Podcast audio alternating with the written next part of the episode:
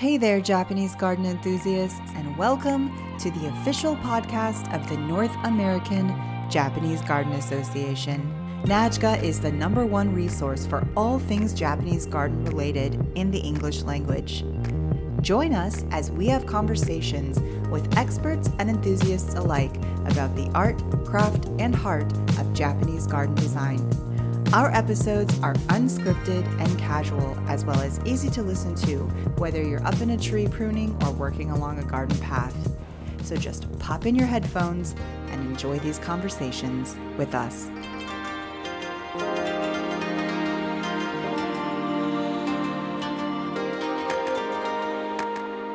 Shayna here with the NAJGA podcast. This month we're talking about pines in Japanese gardens. So I have Tim Gruner with me today.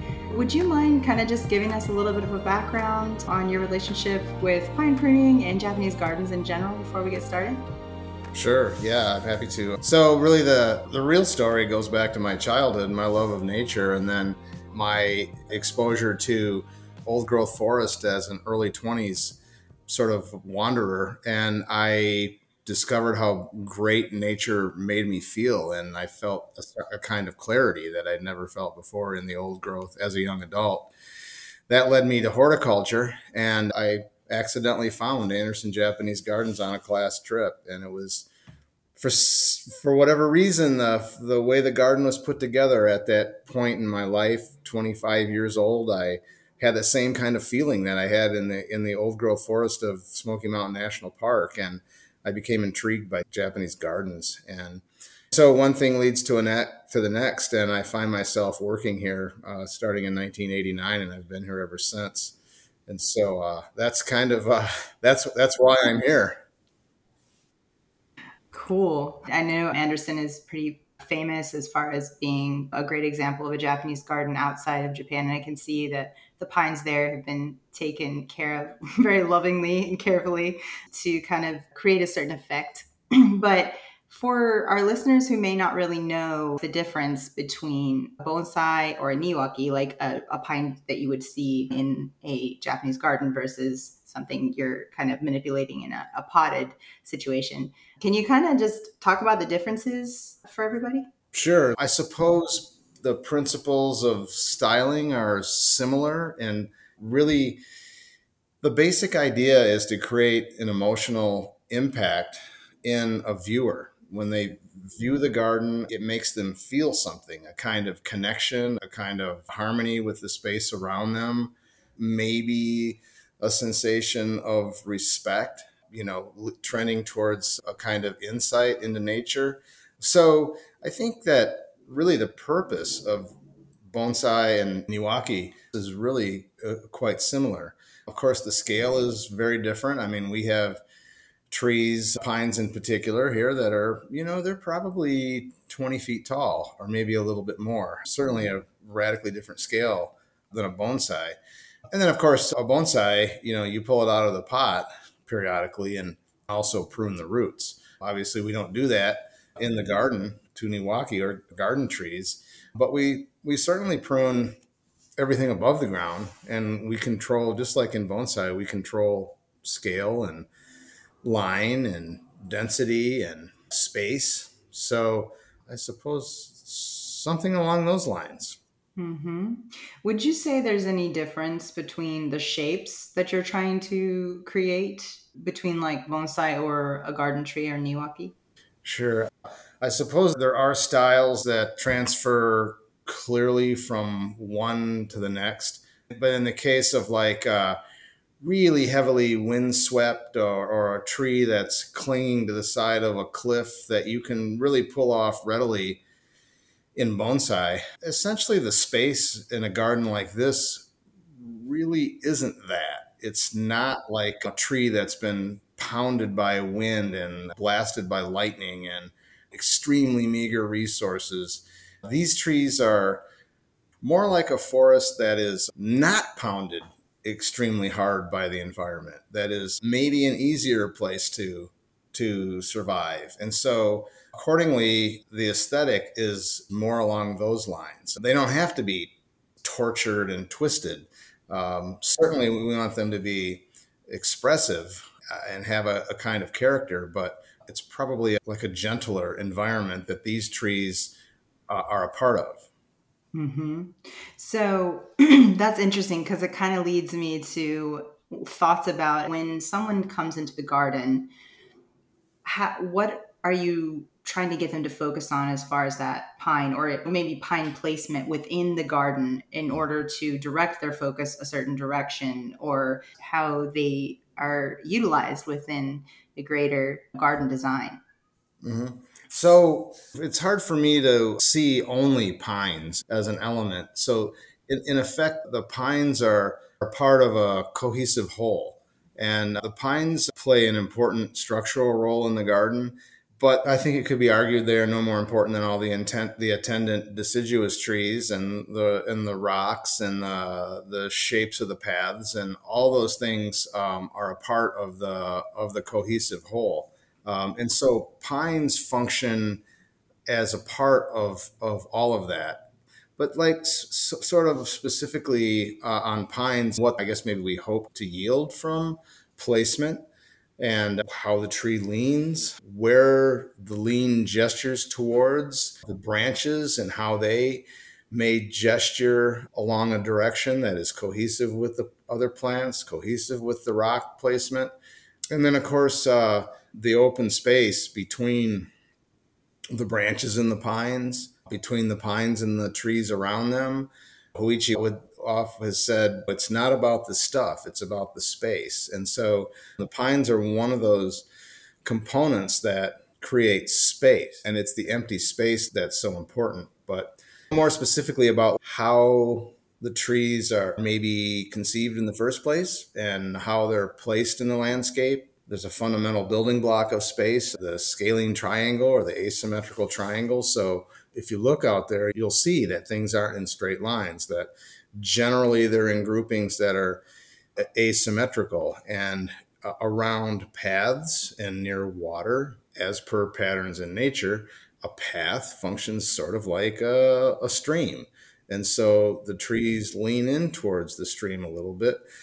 Why? Because there's light over the stream and things grow to where the light is, not to where the light isn't. And typically along a stream or on a slope, there's pressure for, for light from above because those trees up there are getting the light. And so the plants, you might call the subordinate plants down closer to the water, are reaching out for the light. And that just happens to be because there's light over the water. And it's the same way in a path. So if you want to create a feeling of nature along a path, plant it like things would grow in nature. And so you'll see in this garden the plants lean in towards towards the paths and often along streams, not only leaning in towards the stream, but downstream with the flow a little bit to create that visual movement. So there's actual movement along a stream of the water, but then there's a an implied movement by the leaning of the tree, or it could be a pine, and then key branches on that pine also gesturing in the direction of flow. So, you know, if people were to ask me, like, how do you know how to prune a tree? And really, my first answer is the pine needs to be planted correctly in the first place so that it leans in the right direction, has a strong branch reaching out in the right direction, downstream with the flow towards the water and so that's important. You know, it's interesting you were talking about space because I think mm-hmm. that's something that in the West, it's not as maybe celebrated or emphasized in our design. Mm-hmm. And it is obviously in this sort of living art that Japanese gardeners are doing. And I remember I didn't know what it was that I thought was so beautiful about pine trees in Japanese gardens except that they looked ancient. I loved the irregular shape, but I realized after spending time in the garden that it was the space, I think, between each pad and how much I could see the trunk all the way from basically mm-hmm. the bottom to the top. Mm-hmm. And that was hidden in natural, uncurated pine trees. And it was so beautiful. So I think it's interesting when you're pruning a pine, you're trying to show things that sometimes you, you wouldn't be able to see in nature, but you still want it to feel natural. How do you ride that balance where you're creating all this space, you're showing the trunk, you're trying to at the same time make sure that it follows what it would normally look like with the lighting of that area, mm-hmm. or you're trying to get a certain movement, but you are manipulating it at the same time as a human. So, how do you balance it looking too artificial or too curated and looking natural as a gardener? Yeah, I suppose success is you c- couldn't even tell that a gardener ever touched it. And certainly, inspiration for trees comes from really mature trees in nature. The branches, the way, the weight of the long lower branches tend to cause the branches to sag. And as you go up the tree, the branches go from below horizontal up towards the top, more closer to horizontal, and then more upright in the top.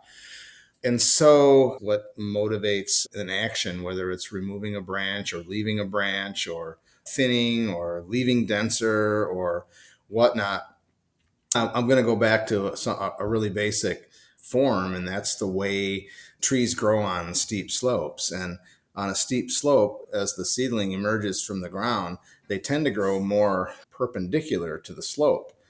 But then they get their bearings and they straighten out. And so on a steep slope, you'll often have a curve in the bottom of the trunk that is trending downhill.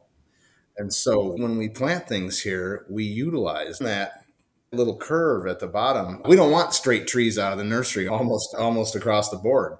Um, so you know, planting the tree with that slight curve in the base, trending towards the path or the stream or the edge of water, is a great first step. And then some of the basic rules are if the trunk has movement back and forth, we want branches on the outside of curves. We tend to keep branches on the outside of curves and we tend to remove branches on the inside of curves. Those are general rules, but every pine, depending on its location and situation, it, it's in a garden like this that's viewed often, a tree has to be viewed anywhere from 180 degree field of view to 270 and some trees are viewed in 360 then you have to sort of gauge how you approach the tree accordingly. And and so study the space the way it relates to the space around it. How much of the trunk exposed in a location is a consideration. And then the space removing the branches what do you see if you remove the branch? What's behind it? Are you enhancing the view by taking the branch out? Uh, are there other elements behind the tree that now come into focus more and you create greater depth by removing branches or thinning branches? So there's really a lot of consideration. And then one of the really key critical things is the scale of the tree. In terms of scale, how does it relate to the architecture? And it has to feel good to people. It has to be on a scale that people are comfortable with so that it's not just intimidating big trees, but something that feels like it's a part of us. And so all those kinds of things are key to what to do about pruning a pine. Awesome. Well, that definitely sounds like a lot to think about when you're pruning and you're, you know, trying to think of all these things like i was saying like okay well how do you balance that? It shouldn't look like someone touched it at all but you've got to think about all of these things when you are pruning it. So that's why it takes so long to learn. I'm curious have you ever made like a huge mistake on a tree that either you learned from or you just can't forget that caused like an issue with a pine tree? Well in reality i think if you're not making mistakes you're not you're not stretching out and you know in a certain kind of way you have to try things. And i would say in general we don't make rash decisions here. We're around these trees every day almost. And so sometimes you may have a feeling about a branch that may need to come out, or sometimes even a whole an entire tree. But it's long and careful consideration, and so you know, long term visions of scale are are really important. And then you know, each individual tree. In effect, that the trees need to function as individuals, but part of a cohesive whole. And so, how do your decisions on one tree affect things around that tree. And then, of course, uh, you, you, know, you're, you're really not pruning one tree, you're pruning a, an entire space. I would say that probably at this stage of my career, I am generally satisfied. Um, sometimes things maybe aren't as good as I had hoped, but sometimes you don't really know until you actually do it. And so, yeah, I think there are testaments to my inexperience and overzealous pruning behavior that are out there in the garden that will never go away. And so I guess those are sort of my teachers too, to be careful in my decision making. I try to do what's right and best for the tree and for the space in the long run. But yeah, yeah, there's mistakes out there. Well, um, yeah, that leads us to a little bit of the technical. I know that you can't show us, so we'll talk mainly more about theory. But what would you say are the most unique things that someone would want to know about if they were going to learn to prune pines in the Niwaki style or mm-hmm. even if they're just interested in pruning pines? What are the most unique things that they may need to know about pruning pines? Yep. So hopefully it's planted correctly in the first place so that when you can't do prune it, it you enunciate positive things, trunk curvature, strong branches going in the right direction. And then determining what the ideal scale is for not only an individual plant, but all the plants around it so that you have like a dynamic topo- topography of the tree tops and how that flows and feels when you view it like a natural forest might and transparency. What do you want to what do you want to hide in the background? What do you want to enunciate in the background? You know sometimes taking a few branches out ends up yielding a space that has extraordinary depth and complexity that's like way beyond what just a more full solid tree that in effect is kind of two-dimensional and that it can be very flat and featureless but take a few branches out, see through at the trees behind it, maybe at a fence or a bit of architecture, and suddenly it becomes an exciting space with great depth. So I think, you know, aesthetically, those are those are some of the keys. Mm-hmm. Yeah. so I know there are a couple things that you guys do that are also pretty unique as far as like actual actions you take. Maybe candling, I'm mm-hmm. thinking would be one, or some things you guys do with cleaning the bark itself. I, I'm not an expert, so, you know, I, I'm just thinking of some things that were like kind of surprising to me sure. the first time I started to learn about everything it took to maintain and curate the pine trees. What, what, would you say are some unique things there that people maybe don't even know that that is going into it to create the overall effect? Yeah, so I would say that like candling is something that people are intrigued by and candling is essentially removal of all or part of the buds from the current season's growth and that candling would occur from the time of bud break through the hardening of the bud and the ex- expansion of the needles and to the point where they are done growing for the year. And that's how the pines in this region behave. And in general, that's how pines behave across the planet. But a healthy pine in this climate has uh, typically three new buds and typically take out the center bud, the strongest one, and then cut the other two buds back by either pinching them off when they're tender or cutting them with pruning scissors when they start to harden off a little bit, but cutting them to unequal lengths. And then that enhances dense branching structure and tighter tighter growth so that you can have a series of mature looking trees in a small space. I mean, I'm, I'm looking outside at pines that are probably between 50 and 60 years old and they're only 15 feet tall and in nature around here, they would be easily 60 feet tall, 40 to 60, something like that. It's really time consuming, but the, the net can be a really interesting tree.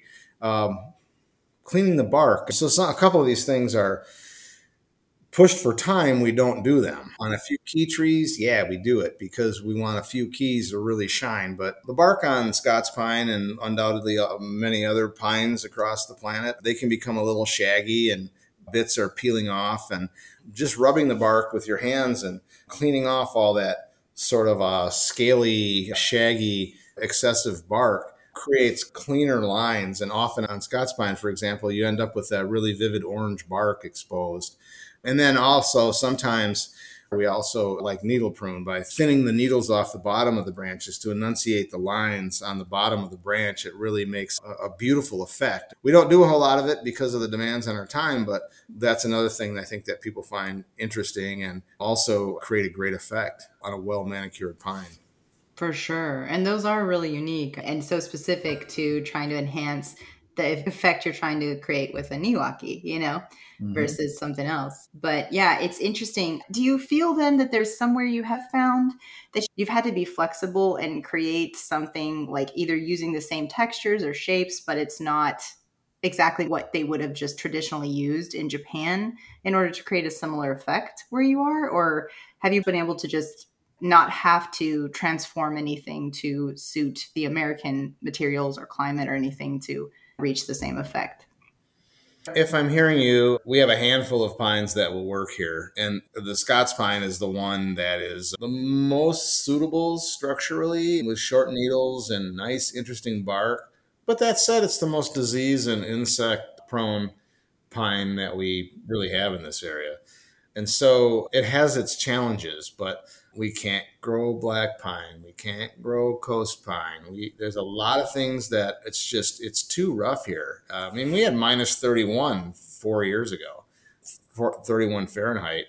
And so it gets pretty rough here. So, in general, across the board, we utilize what works, just like in Phoenix, you know, just like in Kyoto, just like in Rockford, Illinois. We use what works. You know, that expands out to deciduous material as well. Some Japanese maples are just not quite hardy here, but thankfully, there are a number of new hybrids coming on board that are crosses between the Korean maple, which is super hardy, and the Japanese maple. So there's uh, Japanese maple looking plants now that are really hardy. They can survive in Minnesota, and that's even that's a level of climate even more extreme than what we have here. So in general, I think wherever you are, the, the principles of design are are again in relative terms they're universal. And so you use what works to create the feeling.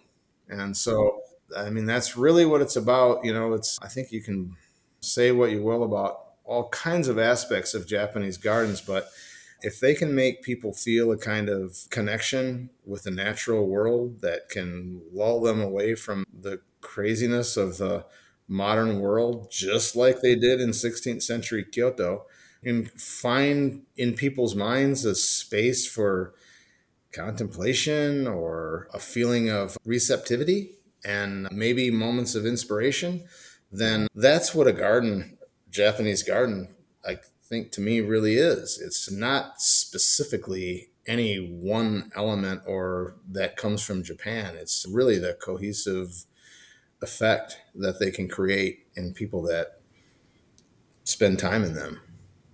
For sure. And so mm-hmm. I think a lot of times for public gardens or gardens that are having lots of visitors, we're trying to help people have that experience in the garden. I know that the garden of course, can lead people along its paths. It should be able to lead you without um, maybe even needing explanation. But we aren't used to spaces that are created to do that for us. And so mm-hmm. I think one difficulty that's it's easy to overcome honestly with just a little bit of preparation or explanation but a lot of times people in the west will rush through a garden or miss the aspects that do help them connect and rest and even be inspired. And they may be looking for something that it's not and so therefore they end up missing what it's presenting to them. So like what do you think as far as helping people enjoy a japanese garden? If someone didn't know anything and went to one and said i just don't get it you know i went through and i'm not really sure what that was about. I didn't really mm-hmm. enjoy it. What would you tell them to help them to connect with and see what it's trying to do for them? Well, I suppose, of course, there's such a wide array of people, and some people come into this garden and are like immediately connected, like intuitively get it, and they're dialed in, and it makes them feel great. And then there's probably a bunch of people that, with just a slight nudge, they can jump into that world of contemplative movement through space and and then there's some people that are hard to reach for whatever reason. But i guess really in a way if the garden isn't working for people then i have to question my own effort and the effort of what we do. Because i th- think in general gardens speak for themselves. And i will say that sometimes again there are people that if you just help them see a little bit that they suddenly become aware but in general i think the garden has to speak for itself and and if it's not then it's my role as a garden curator to reevaluate what I and we are doing. And so, I mean, I'm totally blessed to work in this garden designed by Hoichi Kurisu and totally a student of Hoichi's philosophy. I believe in it. And so I, I think in general, if someone were having a problem connecting, I would probably ask them to just turn off their phone, stop taking pictures, and wander through the garden and just be a silent observer and then let me know how it worked. Yeah, you should be able to connect with it. And maybe what is getting in the way is just not paying attention because you really won't be able to enjoy anything that you're being distracted from. If you're being distracted by a phone, no matter how good the garden was, you wouldn't really be able to connect with it. But yeah, I think the last question I would have I know there's different shapes. I've mm-hmm. heard, I might be mm-hmm. wrong, but do you have a certain one that's your favorite kind of the shape for pine tree? Well, I suppose, of course, I have a few that I think really speak to me because of where they sit in, in space and how they relate to the elements around them. So I think in general, any plant that sits in a spot and it occupies it with a kind of harmony and dignity, a presence of almost any style is is worthy of admiration and appreciation. I suppose I love the effect of multiple individual trunks functioning like a forest. I really like that feel interspersed with deciduous material. And then in the fall, like I'm experiencing here right now, just the complexity of color. And it's a dynamic tapestry. It's so invigorating, you know, it's like Hoichi would say, calming yet exuberant. It's it's happening out there. So I love long sinuous trunks that are functioning as part of a whole, multiple trees. So I suppose it's more overall compositions of things than individuals that that really really get me going so, so to speak but i don't know if i really answered that but no that makes sense i know that there's a lot more to the garden than just the pine shapes but yeah i feel like i learned so much and it was just so awesome to talk to you about this. Thank you so much, Tim, for everything. Well, I really appreciate the opportunity, Shayna, and it's been a it's been a pleasure.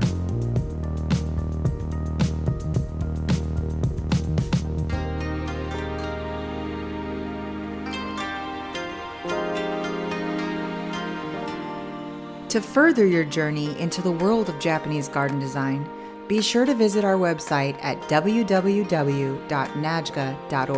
That's N A J G A.org. There you'll find an abundance of resources from handbooks to blogs and articles to webinars and more. Don't miss out on our email newsletters either. You can subscribe to stay in the loop on our new content, programs, and events. Of course, more than anything, it's important to become a member of NAJGA to enjoy the benefits of education, connection, and community among Japanese garden enthusiasts and professionals in North America. Keep fostering the art, craft, and heart of Japanese garden design, and until next time, happy Japanese gardening.